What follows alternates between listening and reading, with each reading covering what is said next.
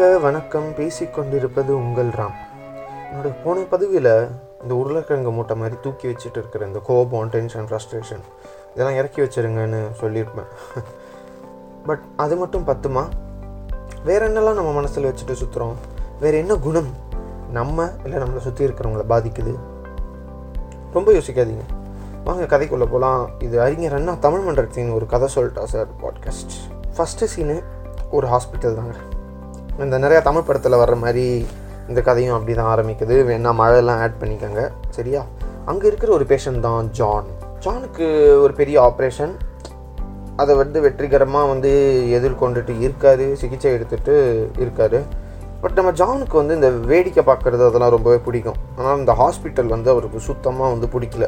எதையுமே பார்க்க முடியல அப்படின்னு. ஒரு நாளைக்கு ஒரு மூணு ஊசி போட்டுட்டு டெய்லி வந்து நர்ஸை திட்டிட்டு ரொம்ப வாழ்க்கையே சலிச்சுக்கிட்டு கத்திட்டு இருந்த இவர் தான் பக்கத்தில் ஒரு நாளைக்கு பன்னெண்டு ஊசிக்கு மேலே போட்டுட்டு கேன்சரோட போராடிட்டு இருந்த மிஸ்டர் கேயை பார்த்து அமைதியாகிறாரு. மிஸ்டர் கே ரொம்ப அமைதியான மனிதர். ஜன்னலோட படுக்க. ஆனால் ஜானுக்கு அது பிடிக்கவே இல்லை. அவருக்கு ஜன்னலை பார்க்க முடியலையே வெளி உலகத்தை பார்க்க முடியலையேன்னு ஒரு கோவம். மிஸ்டர் கே ரொம்ப சிம்பிளான மனிதரும் கூட. யாரையும் கத்த மாட்டார். மற்ற பேஷண்ட்டுக்கு தொந்தரவு கொடுக்குற மாதிரி எதுவும் செய்ய மாட்டார். இன்ஃபேக்ட் ஜன்னலுக்கு வெளியே நடக்கிறதெல்லாம் மற்ற பேஷண்ட்டுக்கு கதையாகவே சொல்லுவார். இந்த வெளியே இந்த குட்டி சில்ட்ரன்ஸ் பார்க் இருக்கிறது அப்புறம் எப்படி அங்கே குழந்தைங்க விளையாடுறாங்க ஐஸ்கிரீம் ட்ரக்கு பின்னாடி எவ்வளோ அழகாக ஓடுறாங்க சறுக்கு மரத்தில் சறுக்கி விளையாடி அவங்க சந்தோஷம் சிரிப்பு சுற்றி வேற புல் தர தூரத்தில் இருக்கிற அந்த ரங்க ராட்டணம் டிராஃபிக்கில் வண்டி போகிறது எல்லாத்தையும் ரொம்ப அழகாக சின்ன குழந்தைங்களுக்கு சொல்கிற மாதிரி பார்க்குறது எல்லாத்தையும் மற்ற பேஷண்ட்டுக்கும் கதையாகவே சொல்லுவார். ஆனால் இங்கே உள்ளே இருக்கிற மற்ற பேஷண்ட்டில் ஜானுக்கு மட்டும் ஒரு சின்ன கோவம்.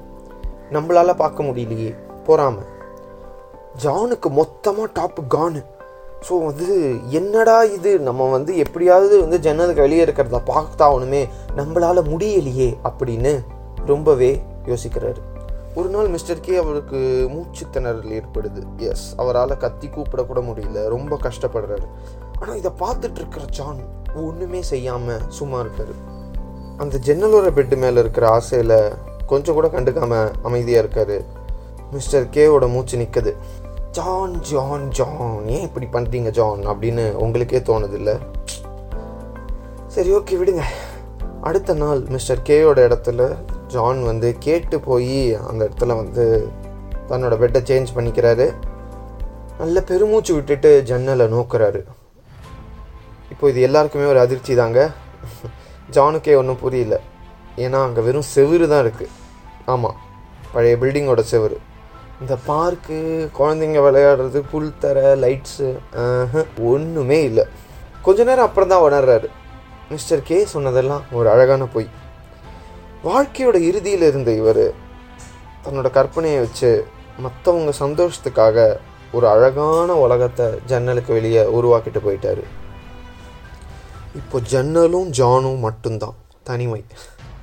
சரி இந்த கதையில் நம்ம முதல்ல சொல்ல வேண்டிய விஷயம் வந்து மிஸ்டர் கேயோட பொதுநல குணம் இல்லையா? வாழ்க்கையை அழகாக பார்க்குற அந்த தன்மை. நம்ம யாருமே இந்த வாழ்க்கையிலேருந்து உயிரோடு போக போகிறதில்ல இருக்கிற எல்லாத்தையும் வன்மமாக பார்க்காதீங்க. வண்ணமாக ஆக்கிட்டு போங்க. நிறையா விஷயத்தை ரசிங்க. ரசனை இன்னும் வளர்த்துக்கங்க. நாலு பேருக்கு நல்லதுன்னா ஒரு அழகான பொய் சொல்லலாம் அப்படின்னு சக நோயாளிகளுக்கு இனிமையை கொடுத்துட்டு மிஸ்டர் கே போயிருக்காரு. எனக்கு பொறுத்த வரைக்கும் அவர் ஒரு ஹீரோ தாங்க. நம்ம ஜான் இந்த ஜன்னல் சீட்டை பிடிக்க நினச்சது தப்பு இல்லை. ஆனால் இன்னொருத்தரை இறக்கி விட்டுட்டு பறித்து அந்த இடத்துக்கு வரணும் அப்படின்னு நினைக்கிறது தான் தப்பு. நமக்கு என்னடா அப்படின்னு ஸ்கூலில் புள்ளி பண்ணிகிட்டு இருந்தவெல்லாம் ஒரு கட்டத்தில் வளர்ந்த அப்புறம் ரொம்பவே பண்பாக இருப்பான். ஒன்றும் இல்லைங்க வாழ்க்கையில் படுற அடி. உங்களுக்கு நாலு இடத்துல இன்னொருத்தர் உதவியை தேடி போகும்போது தான் அந்த உதவியோட மதிப்பு தெரியும் இல்லையா? எல்லாரும் அப்படி இருக்க போகிறதில்ல ஜான். அதையே ஏன் நீங்கள் புரிஞ்சுக்க மாட்டேங்கிறீங்க? உங்கள் காலம் என்னோட காலம் மிஸ்டர் ஜானோட காலம் எல்லாமே மாற்றத்திற்குரியது. எப்போ வேணால் எப்படி வேணால் நம்ம லைஃப் மாறும்.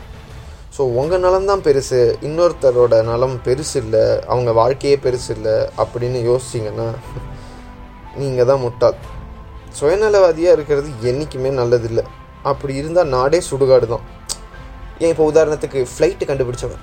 டேய் உங்கள் யாருக்குமே ஃப்ளைட்டு கிடையாது. எல்லாம் நடந்து போங்கடா அப்படின்னு யோசிச்சிருந்தாங்கன்னா இப்படி உலகத்தில் ஒரு ஒரு சயின்டிஸ்ட்டும் ஒரு ஒரு விஷயத்தை கண்டுபிடிக்கும் போது ஒரு ஒரு அழகான விஷயத்தை உலகத்துக்கு கொண்டு வரும்போது சுயநலமாக யோசிச்சாங்கன்னா கொஞ்சம் கற்பனை செஞ்சு பாருங்கள் உங்களுக்கே நான் சொல்கிறது புரியும்.